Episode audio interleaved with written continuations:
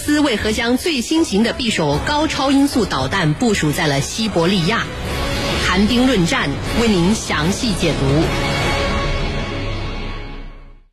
来自俄罗斯国防部的消息称，最新型的匕首高超音速导弹将部署在西伯利亚地区，由这一地区的米格三一战斗集团来担负投放任务。作为俄罗斯手中目前最先进的杀手锏武器之一，俄罗斯为何选择将它部署在遥远的西伯利亚？高超音速导弹部署在这里后，又能发挥出怎样的作战效能？我们和您一起来聊一聊这个话题。袁教授，匕首高超音速导弹啊，俄罗斯是把它作为战术武器来使用的。那么，为什么从它问世到现在，我们看到俄罗斯给它的标配的发射平台选择的只有米格三一战斗机？最近，俄罗斯纪念二战胜利日空中阅兵的时候，米格三一更是高调携带着匕首高超音速导弹飞过了红场的上空。那么，首先啊，就请您给居民朋友们先来解读一下，匕首高超音速导弹为什么和米格三一这款并不先进的战斗机结合在了一起？好的。呃，俄罗斯的飞机啊种类很多，呃，战斗机呢我们熟悉的就有苏三十五、苏三零、苏二十七、米格二十九、米格三十一等等，但是呢，俄罗斯偏偏选中了这款貌不惊人的米格三十一充当匕首高超音速导弹的载机，啊，我只能说啊，呃，这应该是他们之间的缘分吧，当然不会有无缘无故的缘分的。俄罗斯之所以选择米格三十一来搭载匕首超高音速导弹呢，那么自有它的道理。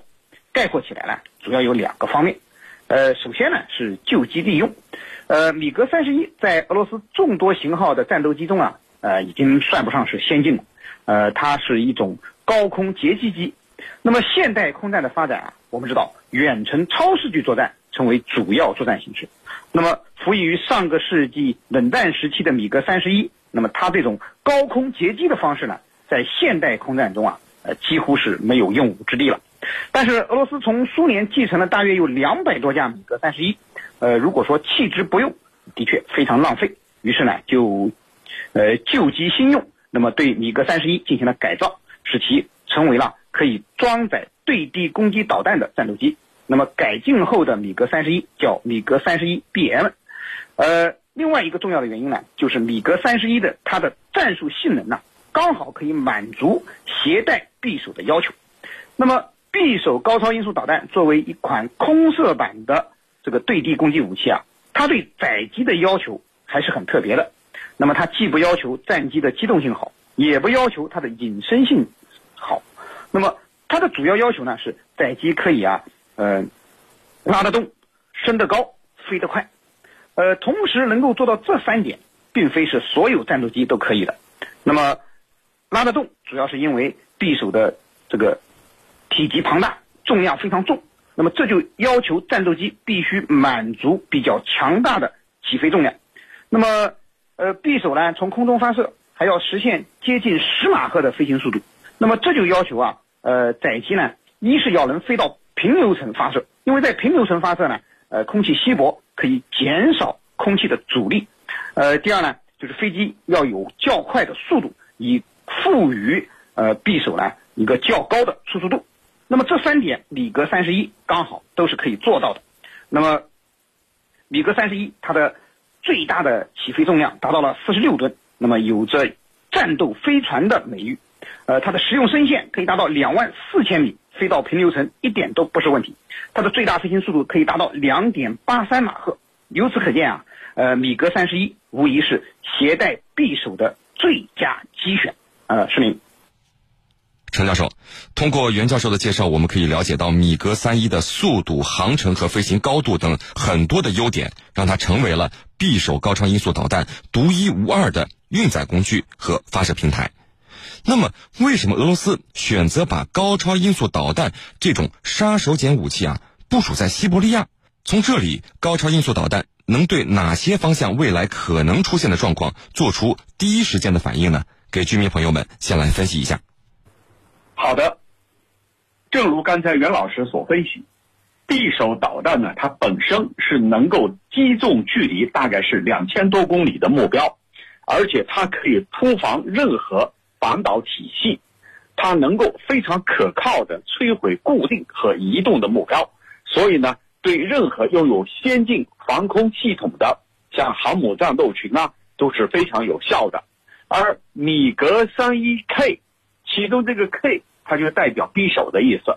那么米格三一 K 它在原版的基础上又进行了新的改进，比如说它安装了新机载设备，添加了燃料储备和用于接收目标指示信息的通讯系统。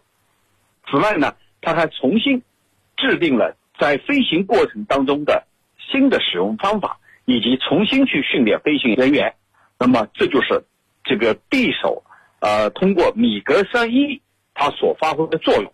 那么问题是，它为什么要放在西伯利亚？呃，这次呢，按照俄罗斯军方的说法，它从二零二四年装备的部队要全面更新武器，那么驻扎的地方在一个叫克拉斯诺亚尔斯克这样一个边疆地区，那么。在这个边疆地区，它主要是能够覆盖北极、远东和中亚这三个非常重要的地点。那么这三个地点为什么这么重要呢？我们来逐一的分析一下。我们先来说中亚，中亚地区呢是美国很快要撤离阿富汗了。那么在这个地方，伊斯兰国依然在阿富汗要争夺自己的影响力和地盘。所以未来呀，美军撤离之后，阿富汗的局势有可能会恶化。那么这样的话，如果说把匕首放在西伯利亚，那么它可以直接打到中亚。我们再来看远东，远东呢，我们知道俄罗斯它跟日本啊有没有解决的领土争议？日本呢一直想通过各种各样的办法，哪怕先解决两个啊，然后呢通过。这个以经济交换的方式啊，等等吧，来交换主权。日本一直在动这个北方四岛的这个脑筋，而美国呢又在日本背后啊，呃，充当他的帮凶。那么，如果说把匕首导弹部署在西伯利亚的话，它可以准确的打到远东，就是说捍卫俄罗斯的和日本有争议的领土。那么第三个呢，就是在北极可以打到北极去。那么在北极呢，俄罗斯一直把北极视为是自己的领土，而且是自己的固有领土。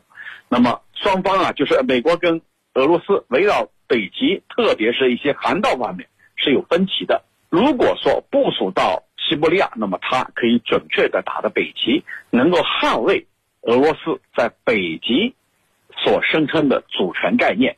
因此呀，放在这样一个地方啊，刚才我们说。它叫克拉斯诺啊亚尔斯克这样一个边疆区，未来啊会有俄罗斯的米格三一超音速截击机，主要是七幺二航空兵团驻扎在这个地方。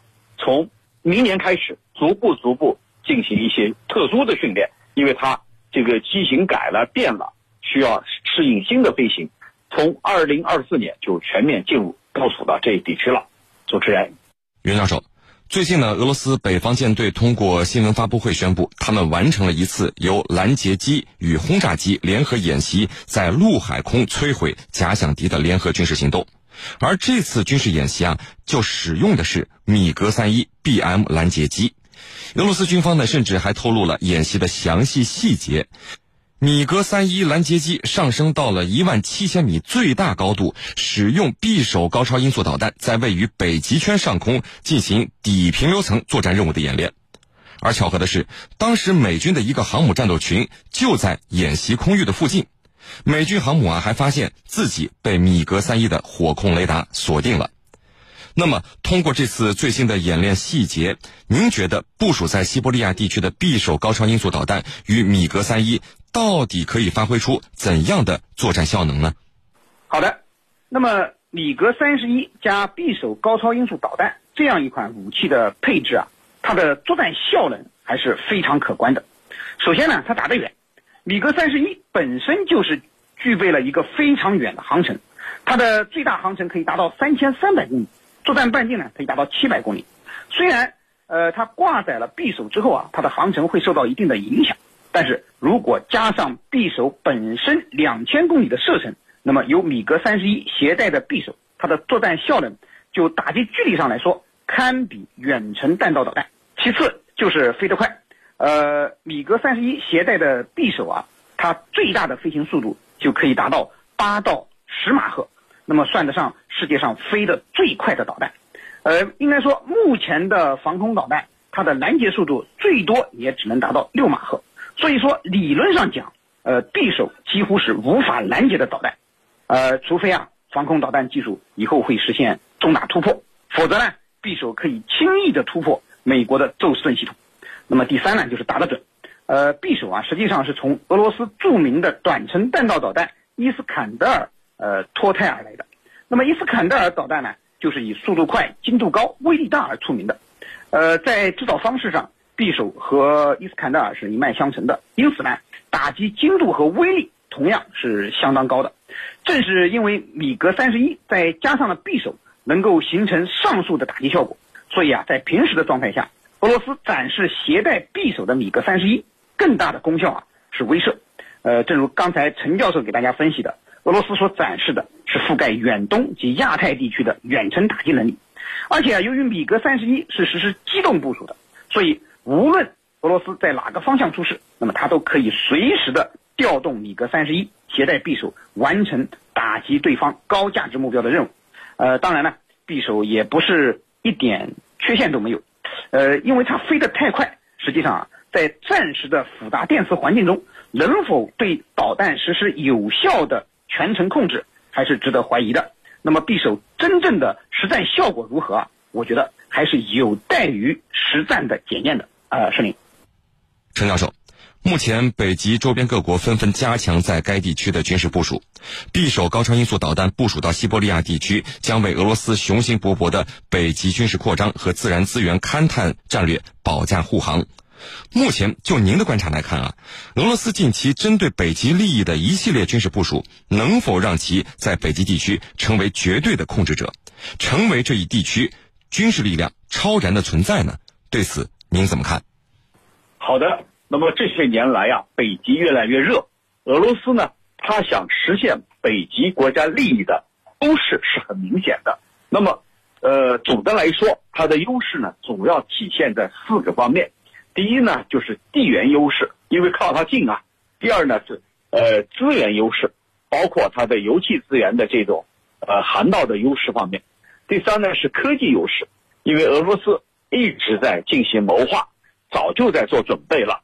最后一个呢是军事实力方面的优势，那么这四个优势里头啊是离不开军事优势作为后盾的。俄罗斯政府认为，北极地区大概一百三十万平方公里，俄罗斯拥有主权啊。那么这些年来，俄罗斯不仅积极的修复了在北极地区遭到废弃的一些战备基地，同时呢还在高纬度地区。进行了非常频繁的军事训练啊！你想要占优势，那你军力要首先要先行，就是让别人意识到那是你的，我不敢来跟你抢，即便是我想来抢，我也没有这个优势。所以俄罗斯这些年来一直在这一地区强化它的军事存在。那么，呃，我们看到的一些照片啊，可以看得很清楚，俄军的士兵身穿白色的作训服。手持突击步枪，呃，乘坐一些雪橇啊，在这一地区进行各种各样的训练。也就是说，人家俄罗斯军队早就在这个地方来显示它的存在了。那么下一步呢？它远远不是说到此为止了。下一步，他还计划要建造双手核动力的破冰船，因为北极地区嘛，最重要的你要开道，需要破冰船。那么。这样的话，它的总的破冰船的数量就达到了四十艘，其中有六艘是核动力的。那么这样一来啊，谁都没法跟它比。而且，它在附近啊还有北方舰队，北方舰队也有破冰船。在其他国家的海军当中啊，到目前为止还没有一艘破冰船到部队去服役。人家俄罗斯已经先行一步了。那么刚才你也讲到了，这个北极有的是。重要的资源，对的，北极圈内的油气资源啊，有人就解读这是俄罗斯加强对这一地区控制力度的一个最主要的原因。有人统计了啊，北极地区的石油和天然气的储量大概是四千一百二十亿桶，那么总的储量有可能超过沙特阿拉伯啊。未来呀，可能这个地方是油气资源的一个新的大陆。但是呢，随着新冠疫情的爆发，目前的油价是越来越低了啊。也就是说，对俄罗斯来说，油气资源它所蕴含的价值，可能不是它所追求的第一目标。它所追求的第一目标是什么呢？就是在这地区的存在，就是要获得尽可能多的军事上的优势。这样的话，让别人望而却步啊，因为你已经在这儿有存在了，而且你的军力又很厉害，那我不跟你争了啊。就是望而却步，退而求次。主持人。